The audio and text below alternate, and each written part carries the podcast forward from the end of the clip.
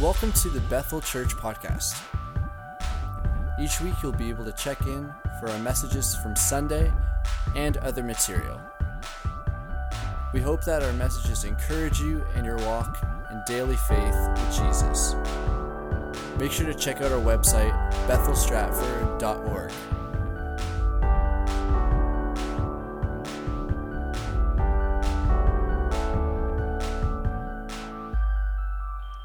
So, this morning we're going to talk about communion. And it's Communion Sunday, but in my heart, I just want to. I want to talk about communion because what I'm believing is there's going to be a lot of people walking into our building. I believe there's people here today that have never seen a communion table, never understood what this is. And so I just want to talk in, about communion. Now, how many people celebrated Thanksgiving last weekend? Just want to tell you something. More hands for Thanksgiving than there was for praying for your neighbors. Just, just telling you. Love your neighbors more than turkey. But here's what I want to talk to you about. How many people at Thanksgiving time you do something special that's kind of a family tradition? Anybody? Oh, a lot more hands down. You got to start some traditions, people. One of the things that we do in my family, and I don't do it with Melissa because she doesn't like it, but um, my, my family back home, we always, my grandmother used to always make meat pie. Yes, there's some people in the house. I got a better amen there than I will probably for most of my stuff. Um, but here's the thing with it was just such a great meat pie, and her meat pie didn't have anything else in it but meat. Like some people are like, oh, you gotta put some, you gotta put some veggies in there. No, meat pie. And it was so good, what would happen is you would go to the oven to get it out, and it's missing. Somebody would have it in their car already. I kid you not. You'd be like, where's the meat pie? I don't know. Everybody, I don't know. And you just know whose car. Somebody snuck it to their car and literally is like, I'm putting it in my car so nobody else can have it. I'll eat it later. This is how good it is.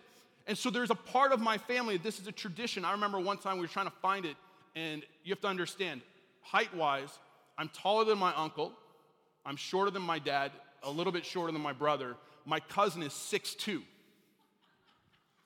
All right?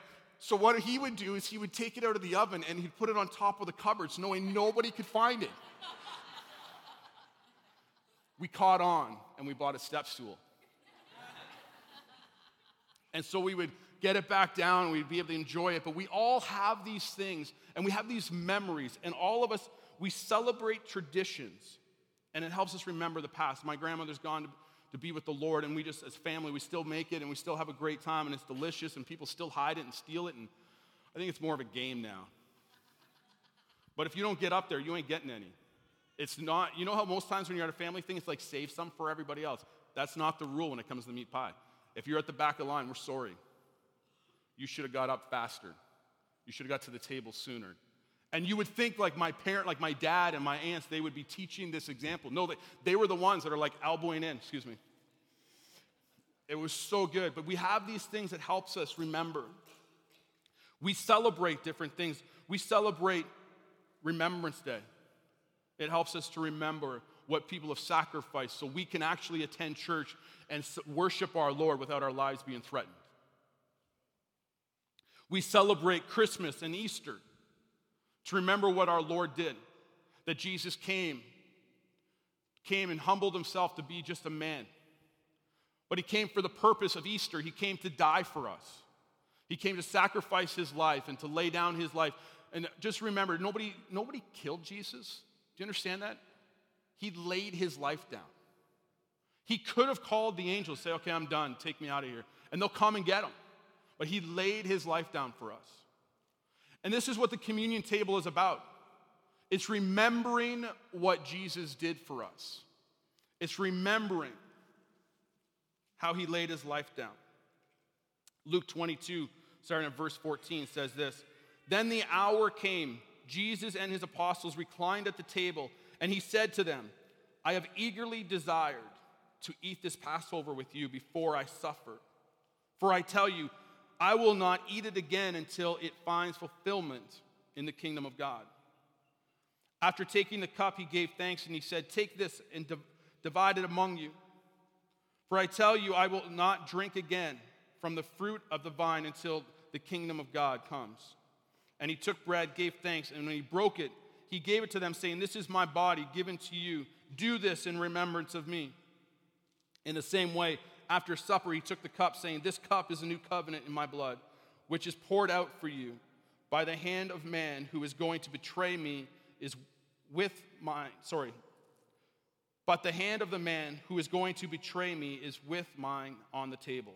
The Son of Man will go as it has been decreed. But woe to the man who betrays him. Let's pray. Father, we thank you for the reading of your word. We thank you that your word is alive. So, Holy Spirit, this morning I ask you just to hide me behind the cross. Let my words be your words. We pray, Holy Spirit, this morning that you'll open our ears and our hearts to hear from you. Speak into our lives, change us, and let us remember this morning what you did. In your name we pray. Amen. So here's Jesus. They're at the Passover supper, but he's about to replace the Passover supper. The Passover is a meal, Passover meal with the Lord's Supper. He's about to change it. He's putting himself in the place of the lamb that is sacrificed. The Passover meal started back when Moses and the Israelites were walking and trying to get out of Egypt. We went through all of the um, all of the plagues, all of these things that Jesus and the Lord is doing to get the Egyptians to understand that just to let the Israelites go. And then the very last one comes, and nobody really understands what's about to happen, but Moses tells everybody, all the Israelites, sacrifice a lamb, cover your doorposts, for the angel of death is coming. And we read in Exodus 12 21, it says this Then Moses summoned all the elders of Israel and said to them, Go at once and select the animals for your families and slaughter the Passover lamb. Take a bunch of hyssop, dip it into the blood in the basin, and put some blood on the top and on both sides of the doorframe. None of you shall go out of the door of your house until morning. Then the Lord, when the Lord goes through the land to strike down the Egyptians, he will see the blood on the top and the sides of the doorframes and will pass over the doorway. And he, he will not permit the destroyer to enter your house and strike you down. It's interesting that they had to sacrifice a lamb and, and cover their doors in blood. Because you think it's God, He knows who lives inside. It's an act of who is going to stand up and say, I believe in the Lord. What, will you, what are you willing to do in your neighborhood to say, I believe in the Lord? Don't paint your door in blood. Then you're the weird Christian. But are you willing to set the example? Are you willing to express to your neighbors when they say, hey, where, you, where do you go on Sunday morning so early? Do you say, oh, I just go to get, hang out with some friends? Or do you talk about your Lord? Do you talk about your church? Do you talk about how you live your life? Now, I understand that we should be able to, our neighbors should be able to look at us and see us differently because of the way we live our lives. But are you willing to express it? Are you willing to talk about it? Again, please, I'm not talking, talking about being the, the crazy Christian neighbor. I'm talking about being a human being who loves Jesus Christ and is changed by him. Are you sharing him? Because, see, Jesus comes and as it talks about here, the blood is poured out and it's covered on the doors, and Jesus is replacing the sacrificed lamb with himself. This time around, he's not looking for an animal to sacrifice. Jesus comes and says, I will be the perfect lamb. I will be the one that lays down his life. It's interesting that the lamb is protected, but Jesus ransoms us. The ultimate sacrifice. He didn't do anything wrong. Do you realize? I realize that he died like 2,000 years ago, but you realize something. He died for you. Many of us, the enemy likes to bring up our past. Some of us, that's 20 years ago. Some of us, that could be 20 minutes ago. And the enemy likes to bring it up. But do you know that whatever you did 20 minutes ago, whatever you did 20 hours ago, whatever you did 20 days ago, whatever you did 20 years ago, Jesus died for you. And his blood wipes it away. You are forgiven. It is broken off in the name of Jesus. And we can walk in freedom because what Jesus did for us. This is why we remember. This is why we take time to remember who who I was when he died for me. Who I was before his blood washed me clean.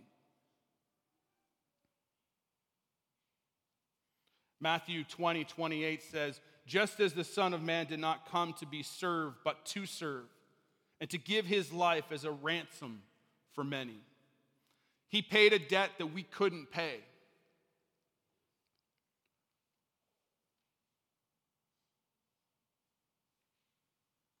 He paid for something that none of us can afford, none of us can cover.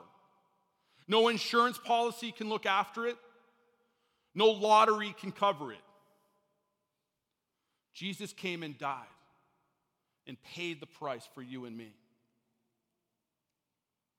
John 19, 28 29 says, After this, Jesus, knowing that all things were accomplished, that the scripture might be fulfilled, said, I thirst.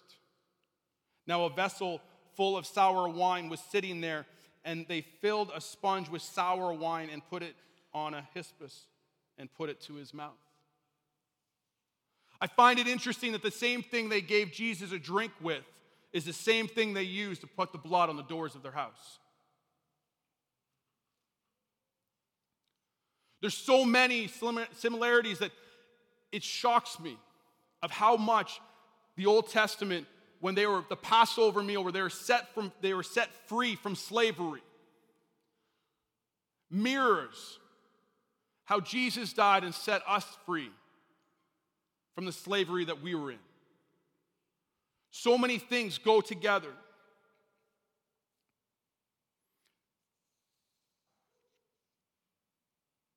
The Passover started in memory of one night that God saved all the firstborn of Israel. And it ends with God sacrificing his first and only son. He protected the firstborns and sacrificed his own for you and me so that we could be set free, that we could be covered, that when it comes time when we're supposed to answer for the sins of our lives, that he stands before his father and says, I paid the price. My blood covers them. This is why we remember. This is what we do monthly. 1 Corinthians, Paul writes and he says, For I received from the Lord at verse 23 that which I also delivered to you, that the Lord Jesus on that same night in which he was betrayed took bread. And when he had given thanks, he broke it and said, Take, eat, this is my body, which is broken for you. Do this in remembrance of me. In the same manner, he also took the cup after supper, saying, This cup is a new covenant in my blood. Do this as often you drink it in remembrance of me. For as often as you eat this bread and drink this cup, you proclaim the Lord's death until he comes. Paul is reminding us of what communion is supposed to be a time of remembrance and to proclaim what Jesus has done. When we take the cup, do we proclaim who he is? Do you remember what he's done?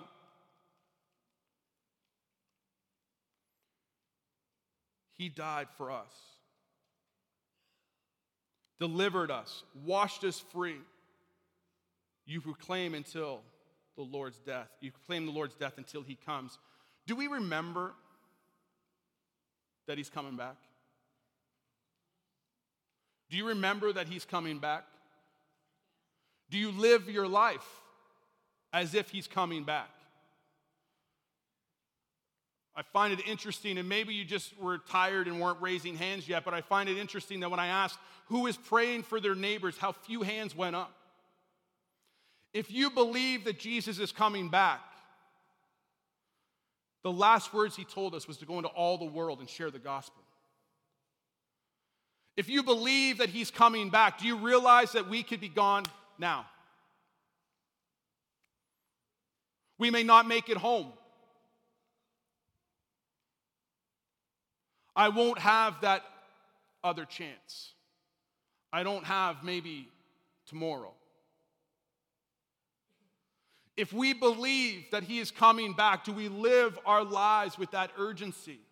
The Bible tells us if we know the time that the thief is coming, you're not leaving home, you're staying home to make, protect, protect your home.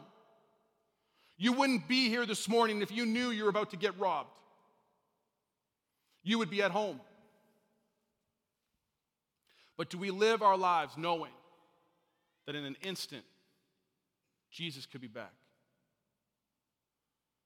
And many of us talk, many of us are all over social media about how our world is and how we know that God is coming back.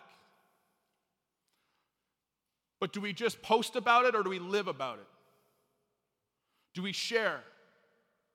Is there urgency in my life to make sure that I am as close to God as I ever have been? And I truly believe that the more love of Jesus I put in my heart, the closer I am to Him, the more I will love others. Because the Bible tells me that Jesus is love. If I have a hard time loving others, I just don't have enough Jesus in my life. And I don't take Jesus into my life to hog him and to hide him.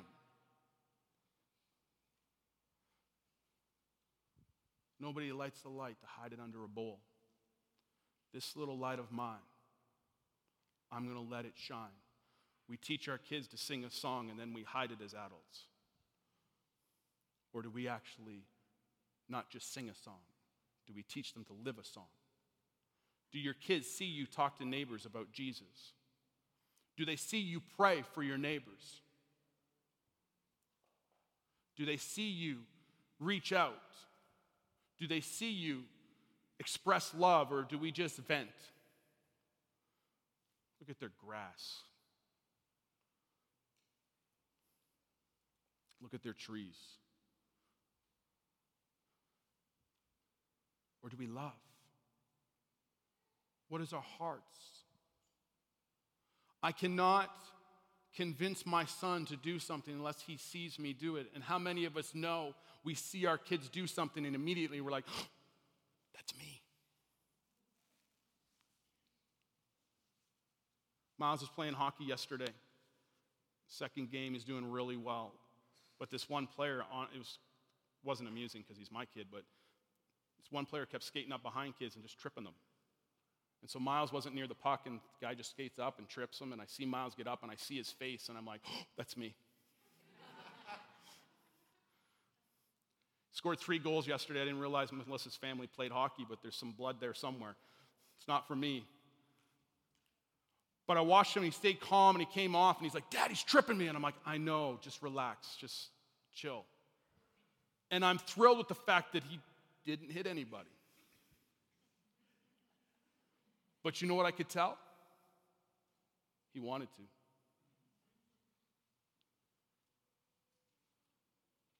But we're trying to teach him that it's a sport, it's a game. It's just a game. But in life, we're trying to teach him to love and to share, to pray. There's days where we get it right, there's days where we don't. But what are we showing? Because how many people know we say it about others that they can say whatever they want, but actions speak louder than words? But in our Christian life, do we share? Do we express? Jesus came to die for us, to set us free and restore us to what was broken our relationship with the Lord. Our relationship with the Father was broken in the garden. I don't know about you, but I want to get back to a point where I can walk with the Lord as Adam walked in the garden. And some of you might think, oh, that's not possible, but we read later that Enoch did it. It goes through all of the, all of the genealogy of all these people, and it just talks about when they were born and how old they were when they had a kid and how much longer they lived for, and then they died. It goes through all of this, and then it comes to Enoch, and it says, He walked with the Lord, and then he was no more. I believe the Lord and him were walking and talking, and the Lord just said, We're closer to my house. Let's just keep going. I want to walk with the Lord that way. And this is why Jesus came to restore that relationship, that we can actually walk with the Lord. That's why the Bible tells us to stay in step with the Holy Spirit. Are you even worried about where you're stepping? Stay in step with the Holy Spirit. Stay in step. Am I close enough to know that I'm staying in step? John 3 16 and 17 says this For God so loved the world that he gave his only begotten Son, that whoever believes in him should not perish but have everlasting life. For God did not send his Son into the world to condemn the world, but the world through him might be saved. I don't know about you, but I love the fact that when I think about my past, I'm not condemned by it. I'm set free from it. We sang this morning, there's victory. Pastor Charles had us all yell, Jesus is Lord. There's freedom in that. One of the easiest things I could tell you is if you're not sure what to pray for over a situation in your life, just begin to declare Jesus over it. I don't know what to do in this situation. I just speak Jesus. I speak Jesus. Because at the word, at the name of Jesus, the enemy has to flee. Pastor Charles, I love what you said. The enemy believes in his name. Do we? Do we understand the power in the name of Jesus? You're not sure what to pray? Just speak Jesus. You're not sure what to do? Just speak Jesus. Just his name, Jesus. It moves things. Jesus came to save us and for us to enjoy life. Doesn't mean an easy life, but to enjoy it. John 10:10 10, 10 says this that the thief comes not the thief did not come except to steal and to kill and to destroy. I have come that you may have life and you may have it more abundantly. The enemy has come to steal from you. He's come to steal from me. If you feel like, man, I just feel like I can't, like, feels like things are just slipping through my hands, the enemy's a punk and he's stealing. I have a hard time holding on to some of the promises of God. It's because the enemy is lying. He wants to kill you. He wants to destroy your faith. He wants to destroy who you are. But Jesus has come that you can have life abundantly. Not easy, but abundantly. You can be joyful in sorrow. James tells us consider it pure joy in all trials. James was crazy. But he spoke the truth. Do you know that in every trial of your life, you can still have joy, knowing that the Lord God walks with you as long as you're walking with Him. You can get through anything because you walk with the Lord. I love the fact, Pastor Melissa, she was praying in the back, and she's, it's just a Christian line that we have, but if Jesus takes you to it, He will take you through it.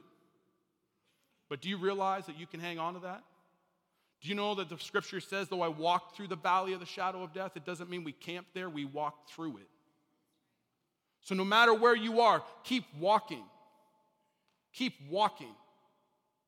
No matter where you are, what's going on in your life, don't camp there. No matter how bad it is, you don't have to accept it. Begin to speak Jesus over it. Begin to speak Jesus. Begin to declare the name of Jesus. Sometimes you actually have to get loud. Do you realize the walls of Jericho came down with a shout? It's okay to shout not at each other. It's okay to shout. Declare the name of Jesus. We shout and we get excited about things, but do we shout the name of Jesus in trouble? Do we shout the name of Jesus in excitement and joy? When we tell you to praise the Lord, lift up your voice. Do you shout?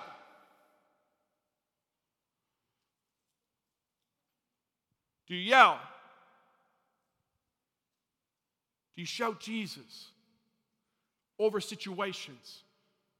Are you willing to declare his name? Jesus! Will you cry out to him?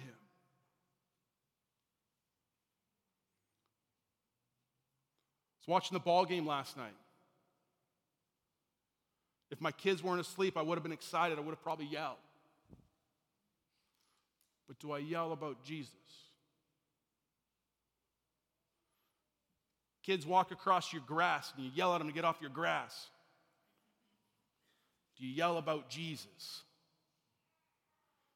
Somebody bumps into your car and scrapes a little bit, takes a little buff off your baby. You shout, but do we shout about Jesus? Don't tell me, Chad, I'm just not the excitable type.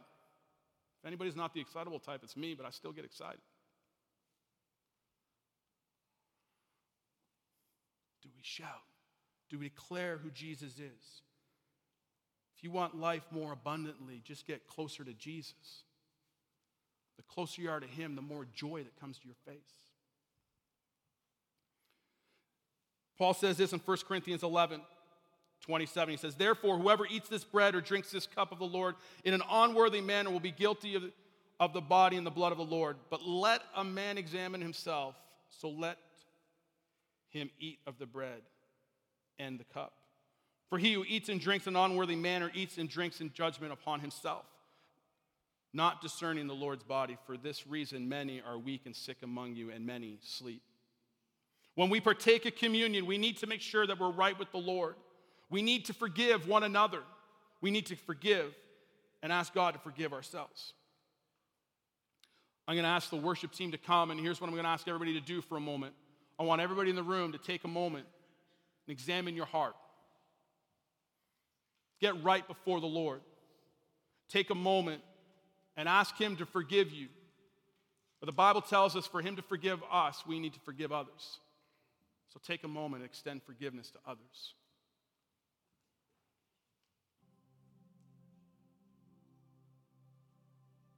Father, as we come to remember this morning, declare who Jesus Christ is, to remember how he came to lay his life down for us, to allow his body to be broken, his blood poured out. Father, I pray that you forgive me all, the sin in my life. Father, I forgive everyone who has done harm to me. I give them to you. Father, I extend mercy. It's the mercy that I want to receive from you. And Father, as we come to the table, let our hearts be right. Let us worship you purely this morning. Help us to remember this morning. In Jesus' name. Jesus' name.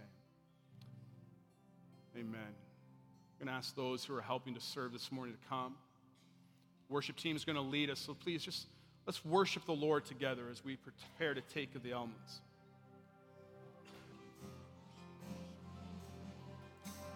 Wonderful cross. Thank you, Father. Thank you, Lord.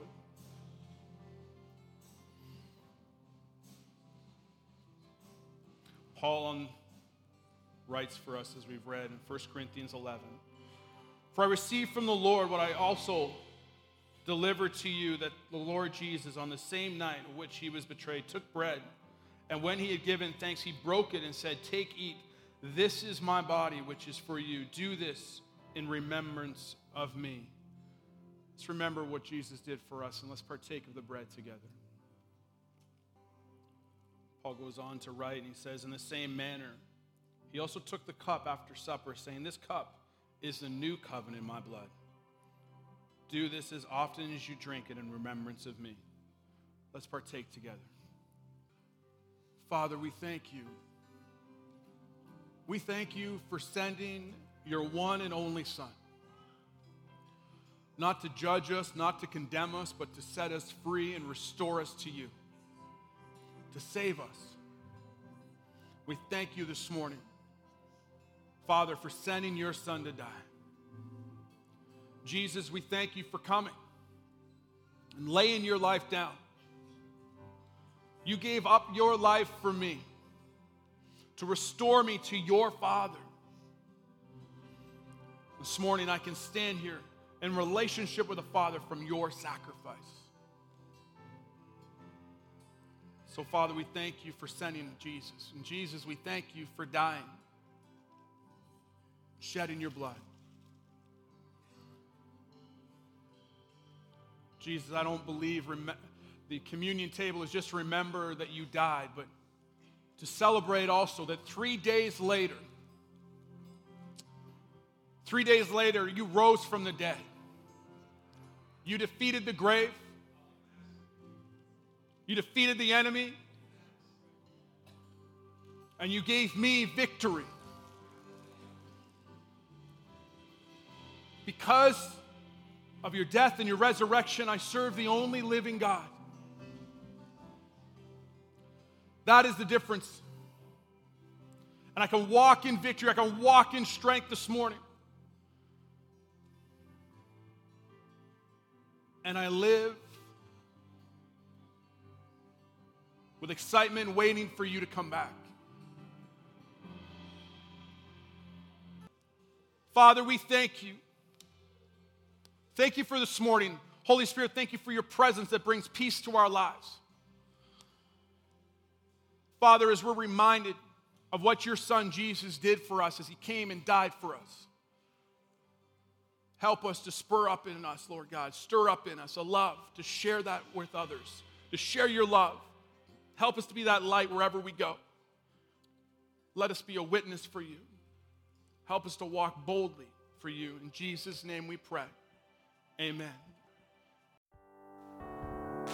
Thanks for checking out this week's message, Bethel Church Podcast. We hope that it's blessed you and encouraged you, and that you come back and check out next week's message as well.